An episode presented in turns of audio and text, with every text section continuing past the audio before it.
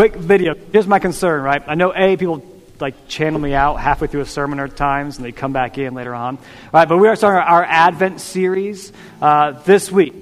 So, in case you are going to miss it all or you're traveling, I think this video hopefully will help us get a great idea of what the Christmas season is all about.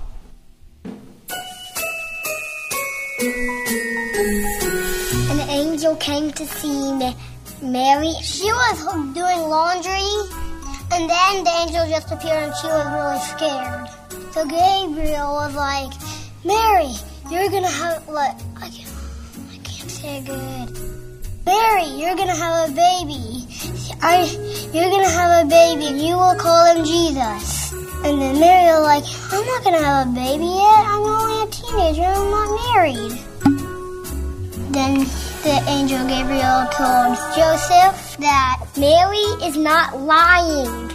She, you are having a new baby. And so they met up.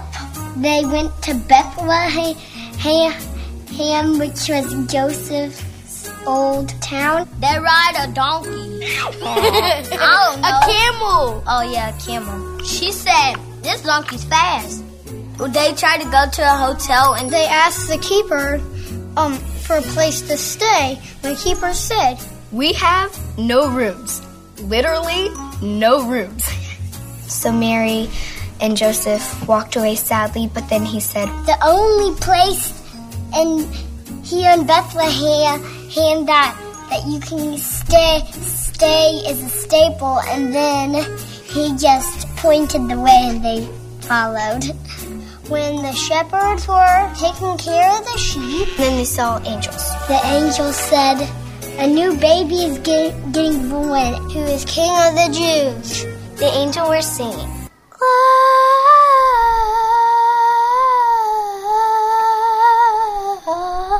Glorious.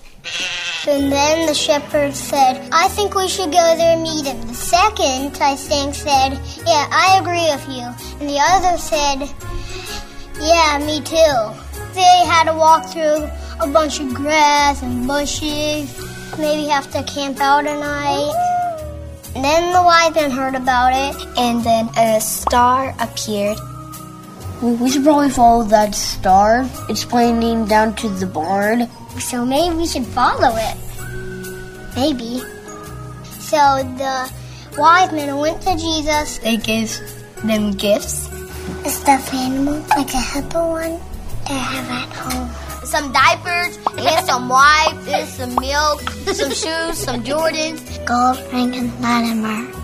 And I don't know how I would survive in that barn. Too stinky, too crowded, and ugh. I think he probably pooped because the room was very smelly. Thank you for coming. He's adorable. He's gonna be our best friend. I love you, and you're the best baby I ever seen. There, I said it. the new baby is gonna change the world.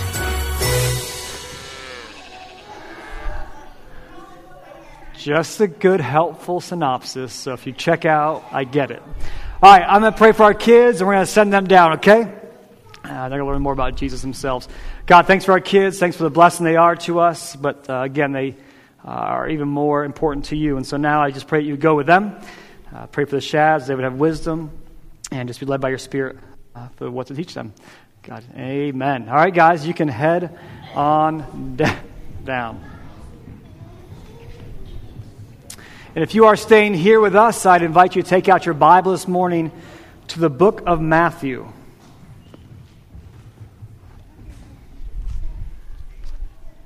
Chapter 1 specifically. And we are starting our Advent series. Uh, that will be three weeks, including uh, Christmas Eve as well.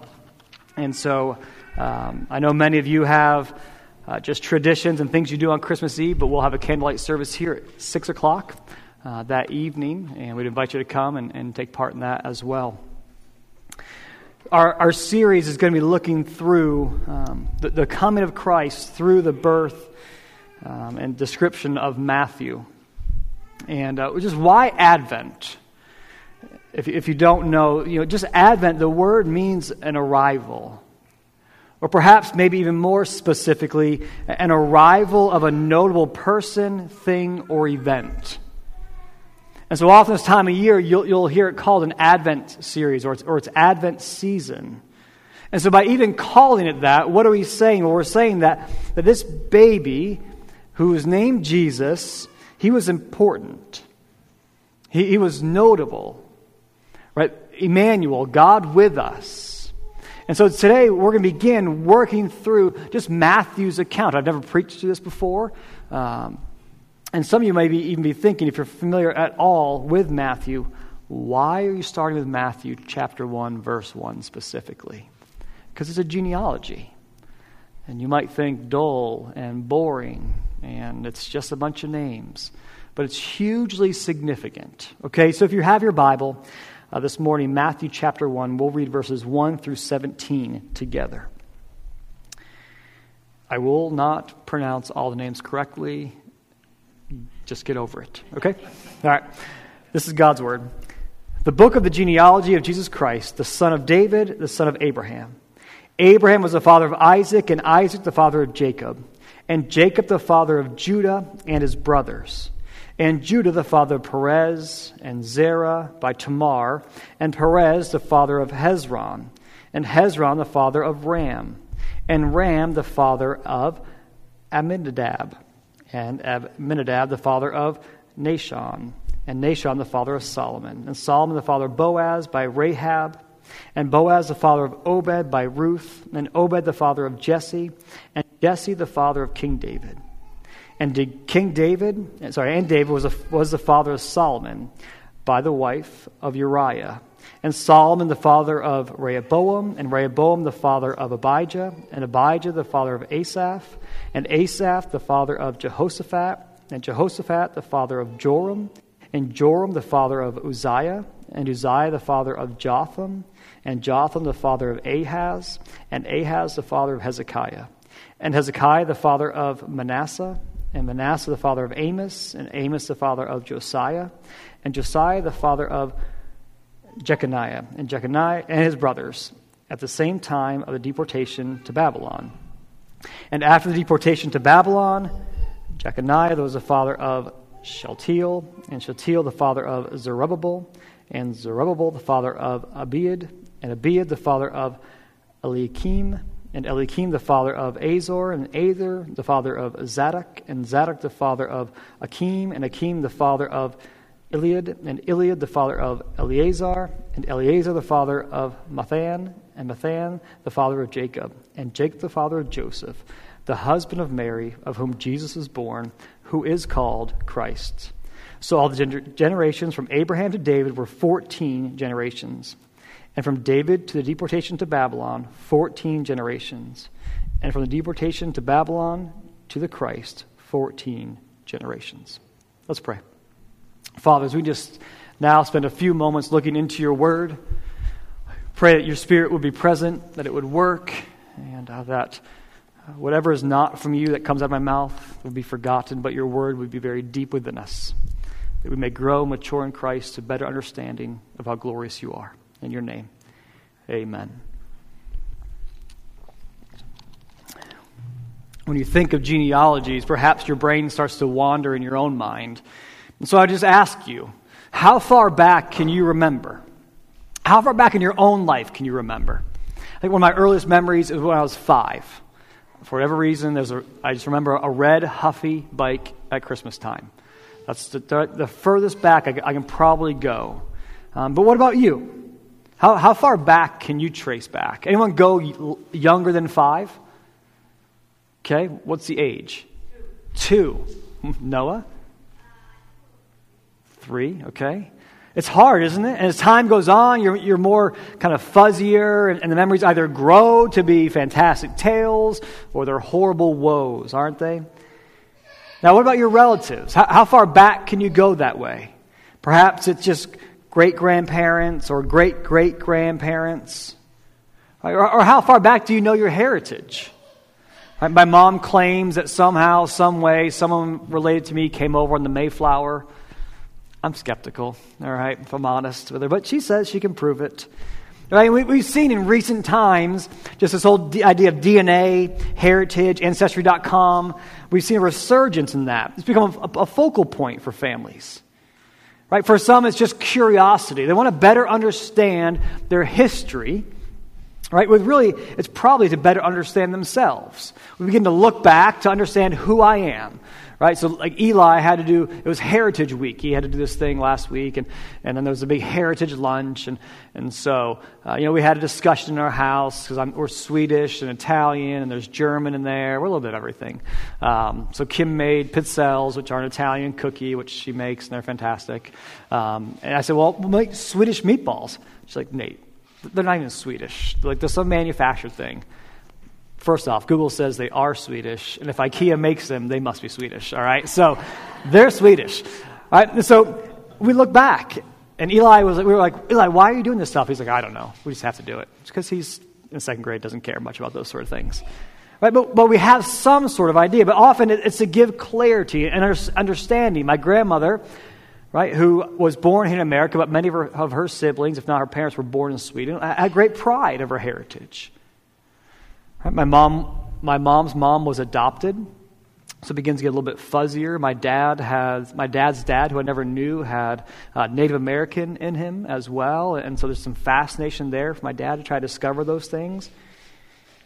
See, for most of us, if, if not clarity, it's just interesting to understand where we come from. For some, it gives a sense of peace and clarity into how we are wired, why we might think a certain way, why we might like certain tastes and not like certain tastes. See, understanding the past, it truly can give us freedom. It can give us direction in the present and then even into the future. Right? We watched a movie this week that, that with our kids, is an anime movie, and the whole thing was like just kind of like stuffing your emotion down. Don't think about things, just stuff it down deeper. Don't, don't ponder anything. But it was, it was funny, right? But it's, sometimes it's just not helpful. And so, even wrestling with, with who we are and trying to understand those things can help, again, give clarity and freedom. See, Matthew's words here in chapter 1, they are both factual and important. Right? They, are, they are what will set the pace for the rest of his writing. They also are affirmation of a thousands and thousands years of promise. And there's temptation, isn't there, to come to Matthew chapter 1. Let me guess. If you read the Bible on Christmas morning, you didn't read Matthew chapter 1 typically. Right? Or you probably even read the beginning of Luke, even. You probably skipped that. Right? But there's great symbolism here and great importance. See, it's not just a list of names, but we have to ask the question what does this mean to me? Right? Important questions to ask when reading the scriptures are what does this passage say about God? What does it say about Jesus? And how does it apply to us today? Like, if you have no idea, if you're in your quiet time, you're trying to read the Bible and you're just struggling, you're miserable at it, Start simply in the beginning of one of the Gospels. Read a portion and then say, what does this reveal about God and his nature? What does this say about Jesus? And then how does that apply to me? And so we can do that here today. Right? You may sit there and say, look, I already know who Jesus is. I, I know kind of I know the punchline. I know where Matthew's going here in the whole story. But look, understanding the past, I promise you, will give us clarity, I hope, an even greater extent of why it was so important that Jesus came. See, as you heard these names read earlier, did you recognize any of them? Did you recognize any of the names from, from, from this? Like what? This is my fear you're falling asleep. Like what? Ruth. Yeah, perfect. We just are preaching through Ruth. This is great. What else? Rahab. Any others you recognize? Jesse. Landon. Okay, Adam was not listed. You were not paying attention. Good try. Did you recognize the name Ram? Nahshon? Jotham? See, there's, there's names mixed here that you don't know. And Matthew's focus here, right, has a very specific focus. So there's two genealogies in Scripture, primarily that has to do with Jesus Matthew's account Luke's account. Matthew is intentional with what he names. See, Matthew's focus is to establish and demonstrate Jesus' legal claim to the throne of David. This is the origin of Matthew's genealogy. Luke focuses on and emphasizes Jesus' biological descent from David and, Abraham, and Adam. There's, there's two different agendas being talked about here. See, Matthew's entire purpose on writing this was to authenticate who Jesus was from a historical perspective. See, in today's culture, you can change and become many things just based upon your own interest. Meaning this so if you grew up at a family, right, with, with, with poor financial security, through hard work, determination, you can change that future. You grew up somewhere cold, you said, Look, I'm, I'm sick of it, I'm out of here, we're moving to somewhere warm. Right? I know a family from northern Maine who now resides in Tonga, which is a remote island on the other side of the world. It wasn't weather related, they just wanted something different than America. And so they chose. And so they went. And there they live. It's fascinating that today you truly can go and, just change things in a whim. However, in the culture and in much of history, Right? This was not the case. Often, where you grew up, what you were established in, your heritage, right? It was going to be that way going forward. And your kids would likely be the same lot that you had in life. And that's just how it was. In a, much of culture, you were what you are because of your past. See, so for many, genealogy was important. Genealogy established a person's heritage. Right? That, we, that's true for us, right? Okay, again, I'm Swedish and I'm German and I'm some other things. Okay, my boys now have Italian mixed in with them. But in this culture, right, where Matthew's writing, it establishes things not just like your heritage, but your inheritance, your legitimacy to your people, and even the rights you were to have. See, meaning the fact that your father was a king was very important for you and all of your siblings. It was especially important for the oldest brother who would one day become king. And if your family owned land and you could prove that you were a descendant of that family, it was likely that you then could take on that land in the future. See, in our culture, the primary way of life, right, in modern day is simply lawyers, legal documents, and courts to establish one's ownership. But in a culture where there was minimal chance for upward movement, your family line was extremely important. Simply put, man, where you came from, it mattered. And that's changed.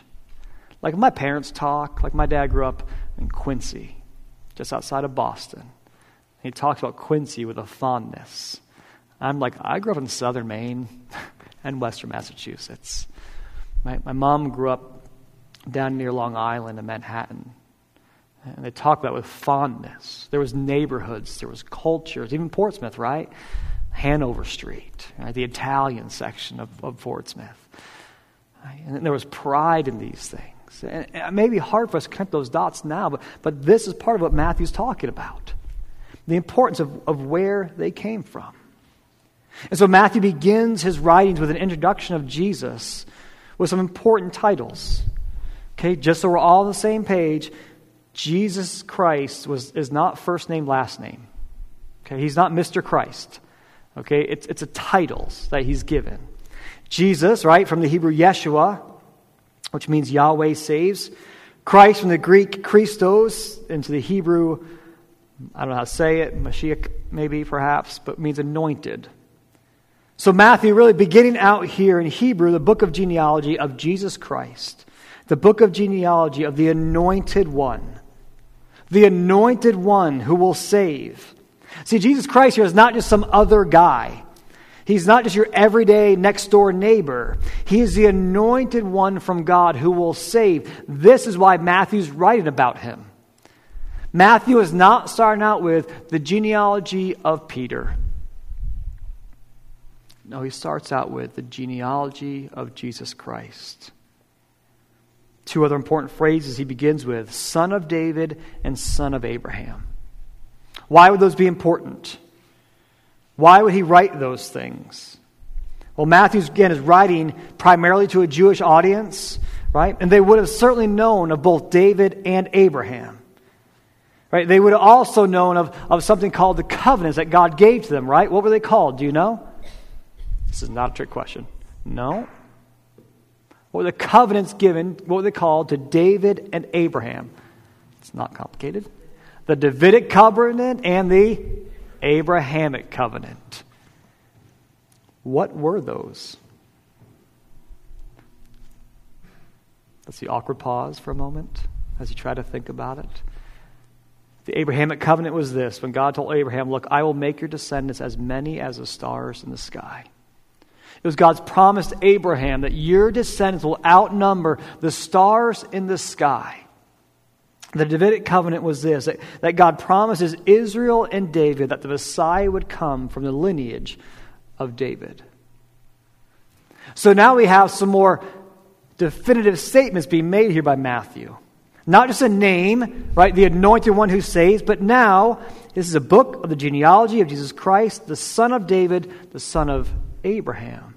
Now he's connected into two very important God ordained covenants. See, why is it important that they're God ordained? Because God is the one who began them, He ordains them. And what does that mean? That these covenants are unconditional. Meaning this, that God does not place any condition of obedience to fulfill them.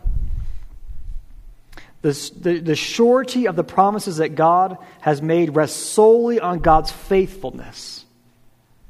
When, he, when, when God says to Abraham, Look, I'll make your descendants as many as stars in the sky, he did not say to Abraham, Hey, start making babies. That's not what he said. Because the condition to keep the covenant is on God to keep his word. It was not on Abraham to figure out how he was going to do that.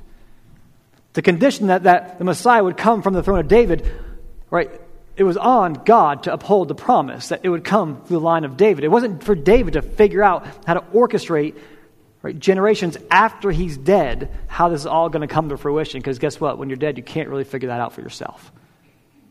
See, God alone is faithful, and his faithfulness will keep these promises. So now we know some more about Jesus. If you know nothing about Jesus today, you know this that he specifically is given the title of being anointed as the one who saves. He is from the line of Abraham's covenant and from the line of David's covenant as well. See, Matthew is purposeful in his writing. He wants people to connect that this Jesus, this promised Messiah, he was legitimate. He is the long expected king. I think it's important just to note quickly Matthew's genealogy is not all inclusive. Like if you were to start to kind of work your way back to the Old Testament, you'd say, well, he's missing this, he's missing that person. Why isn't this king mentioned? Again, Matthew's goal was this to point to the legal claim of royal kingship as the rightful king of David's throne. And so Matthew includes all those necessary to establish the connection from Abraham to David to Christ. For example, Jesus, while not Joseph's actual son to heredity, he became the legal heir when Joseph married Mary. Right? So Matthew has marked for us the legal connection down here, the family tree, to connect Jesus as a fulfillment and rightful heir to David. See, from the beginning, what we have here is a lineage of Jesus, and he begins with Abraham. Why is it just fun fact, why does he do it in just 14 names, 14 names, 14 names? It was probably just for simple memorization, actually. And so he was able to do that and, and accuracy to the kingship line for the people. As we mentioned earlier, Matthew's list here, again, is to establish the legal heritage, the royal kingship. And like all families, like your family, like my family, there are some individuals that may be more reputable than others. Some are more upstanding. Some you would talk about at Christmas parties, right? When people ask, How is so and so doing? You love to talk about how they're doing. They, oh, yeah, but how's his brother? Well, he's okay. Right? We don't, we don't talk much about, about that family member. Right? And it's what we see here. See, with this heritage, we see a list of names of individuals that we would expect to be there. Right? We've heard names like Ruth, and, we saw Boaz. I always think, man, they're, they're important. They seem godly enough, since they were doing the right thing. But there are also many there that, that some, I think, would honestly attempt just to leave out. So they wouldn't have to be associated with them. They wouldn't be asked about them, but, but they're here on purpose. If you noted, I'm not sure if you did or not, but in this family tree, right, five women are listed. Right? And this is not common for this culture in this period of time, and that the genealogy will be traced through women. It would be primarily through men. We see five women listed. We see one of those being Rahab. Who is Rahab? Anyone know? Who is Rahab? What? Led the, hid the spies and got them out through the wall. That's if you're telling the story around people that are nice and you don't want to make her sound bad. Rahab was a prostitute who helped the Israelites. And we don't talk about the prostitute thing, but that's who she was. We have a woman here who, yes, helped the nation of Israel spy out the land, but her lifestyle was not of God. And yet here she is listed in the heritage of Jesus. We have Abraham, which you know. But do you remember that Abraham was not of the most strongest backbone of all the people in the world? Abraham lied multiple times. He said that his wife was his sister. Why did he do that? Well, he didn't want to fight for her. He didn't want to defend his wife. He said, Look, that's my sister. Yeah, you can take her. From all just human perspective, Abraham appears to be a little bit of, just of a, coward, of a liar. You've got Jacob, lied to his father, cheated his brother. You have Ruth, a Gentile of all people from Moab. You have David. Interestingly, isn't how David is described in verse 6? Jesse, father of King David. And David was the father of Solomon by the wife of Uriah. What happened to Uriah? You ever ask that question? If you didn't know the story? Well, glorious, perfect King David had Uriah put on the front line of the war, hoping that he would die, so that David could take his wife to be his wife. See, within this family tree is a list of people who are far from perfect. There's killing, there's lying, there's deceit, there's poor rulings as kings and judges. There are some who did well and better than others, but none of them did things perfectly. So, why does that matter to us? Why does it matter that, that Matthew would take the time to include these names? I mean, isn't there a better way? To figure out how to make the genealogy work from a legal standpoint? There could have been. But the reality today is this that God was not working through and does not intend to work through this storybook tale. The Bible does not begin with once upon a time. Disney had no play in this story. This story of Jesus is written through tragedy, through brokenness. It's written through sin and through redemption. It's not a story that has a neat plot, thought out timeline with individuals that will somehow be redeemed in the end of it all. But no, God was working in and through the realness of broken humanity. You see, what we see here is a broken people, people who make mistakes, People who are determined that they know what's best and then make horrible decisions. We would often not want to have these people in our family trees, but yet here they are listed in the line of Christ Jesus, the anointed one. Church, there's temptation for you to look at your life and for me to look at my life and say, How would Jesus ever use me? How would he ever call me worthy enough to be used? Let me caution you when, when you begin to go down that road, look for a minute at the individuals mentioned in the genealogy associated with Jesus Christ. They're not perfect people. Often they choose rebellion over godliness, and yet here they are associated with the King of Kings. But what we see here is God's what he promised in the garden.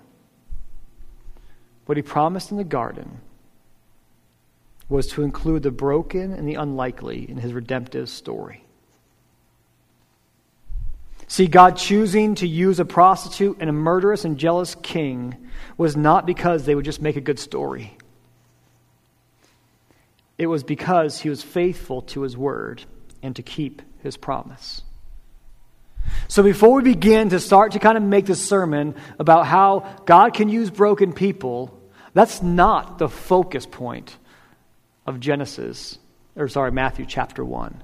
That's an important point. Because again, if you feel like you're not worthy enough to be used by God, you have an accurate self awareness of you. Congratulations. That's fantastic, actually. Because you know what the Bible says is that when we are weak, He is strong. So, what does that tell us? we're struggle, we're broken, and we come to the Lord as broken people. Man, man God says, Look, I'm, you're strong because now you're trusting, you're residing, you're pressing into me. See, I think Matthew includes these people, yes, to establish the legal line of Jesus. And yes, he includes them to remind us that he uses broken, frail humanity for his purposes all the time. Don't fall into the temptation to think you're not good enough. You can't be used. You have nothing to offer. God did not uniquely design you, He does not know the hairs or lack thereof on your head and say, You're no good for me. He knows these things about you, and He can use every fiber of your being for His glory. That's what we're reminded of as a subpoint of Matthew chapter 1.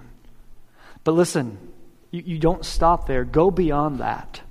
Because here's the greater purpose, I think, of why Matthew wrote this genealogy for us to read today. It was primarily because God was faithful to keep his word and his promise. See, God promised the Messiah would come. And God promised Abraham that his descendants would be multiplied more than the stars in the sky. And God did promise the King of glory would come from the line of David. And in this genealogy written by Matthew, we see all of these promises kept. Matthew shows us the faithfulness of God today. Matthew reminds us that, that God only knows how to be faithful to the things he says he will do. One of my favorite passages in all of Scripture is all the way back in Genesis chapter 3. If you know anything about the beginning part of Genesis, it's grand, it's great. God walks with man, there's communion, there's conversation. There's animals that are together that have no business being together, and, and there, there's peace, and then sin comes in and he breaks the harmony that exists. And then in Genesis chapter 3, verse 15, God says this I will put enmity between you and the woman, and between your offspring and her offspring. He shall bruise your head, and you shall bruise his heel. In the Garden of Eden, God talks about Jesus. In, in the garden, when everything just became fractured, when all of a sudden the lion said, You know what? Lamb might taste good. When Adam and Eve said, We're naked. When all this chaos begins to take place, God says, Look, I'm going to put something in motion that will take place thousands of years from now where I'll begin to rectify this situation. And what we read about and are reminded of here in Matthew chapter 1 is God's faithfulness to keep his promises, especially the one he made in Genesis chapter 3. See, God uses broken things, He does all the time. And God restores brokenness. And to think that we have to be perfect and have it all figured out to come to Jesus is simply not true. Listen to the words of, of author Tim Keller in his book, Hidden Christmas. And, and I'll maybe read it twice, but it's worth listening to. It says this In ancient times, there was a concept of ceremonial uncleanness.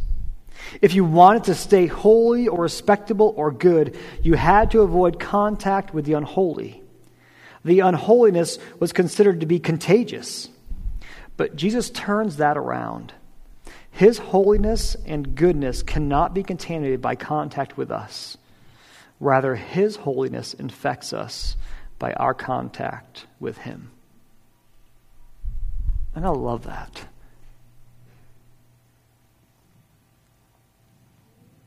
It's unbelievable it's like the doctor who walks to the room and sees all the warnings outside the room. Caution, don't go in, cover your mouth, cover your, put your, gla- your goggles on, put your, these are called gloves, right? Put, put your gloves on, put your suit on. It's very contagious. Enter only if you're a specialist. And the doctor says, like, I'm going to go in there.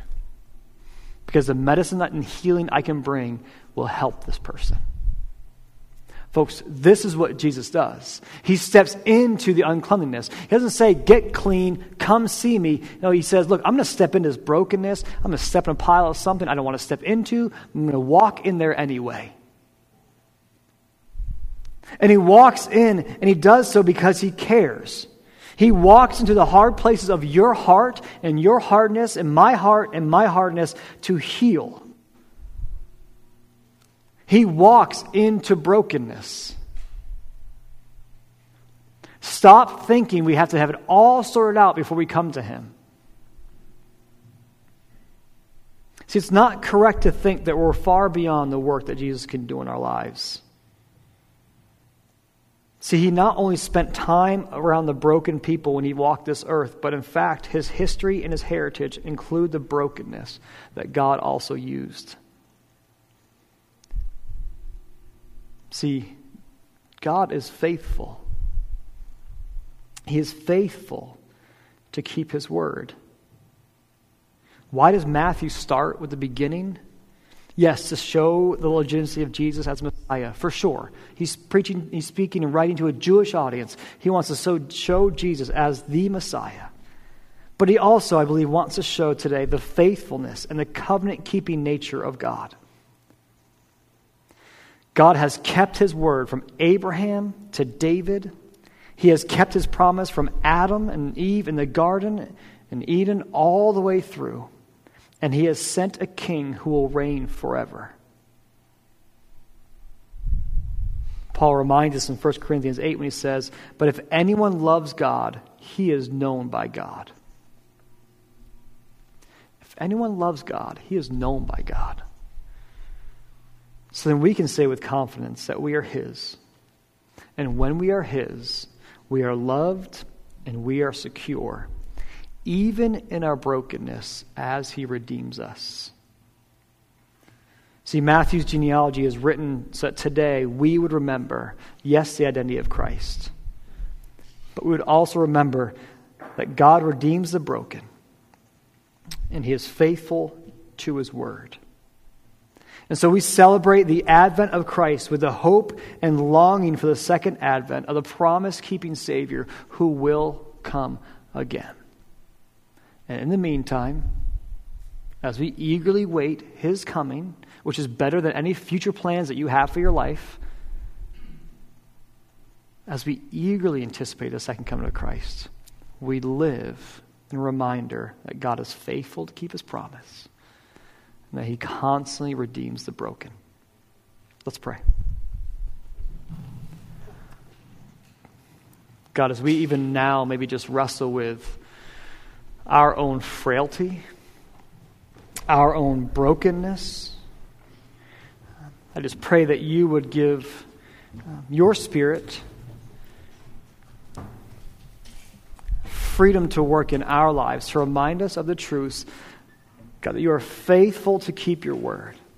And so when you tell us that you love us, that we believe that, that we are established as your children, when we are obediently following you, we have authentically trusted in Christ, that we would believe that and own that as our identity. And when your word tells us that you are better than anything else, even this life could offer, God, would we trust that wholeheartedly? Father, help us, help us, help us to remember that you are a promise keeping God. Amen.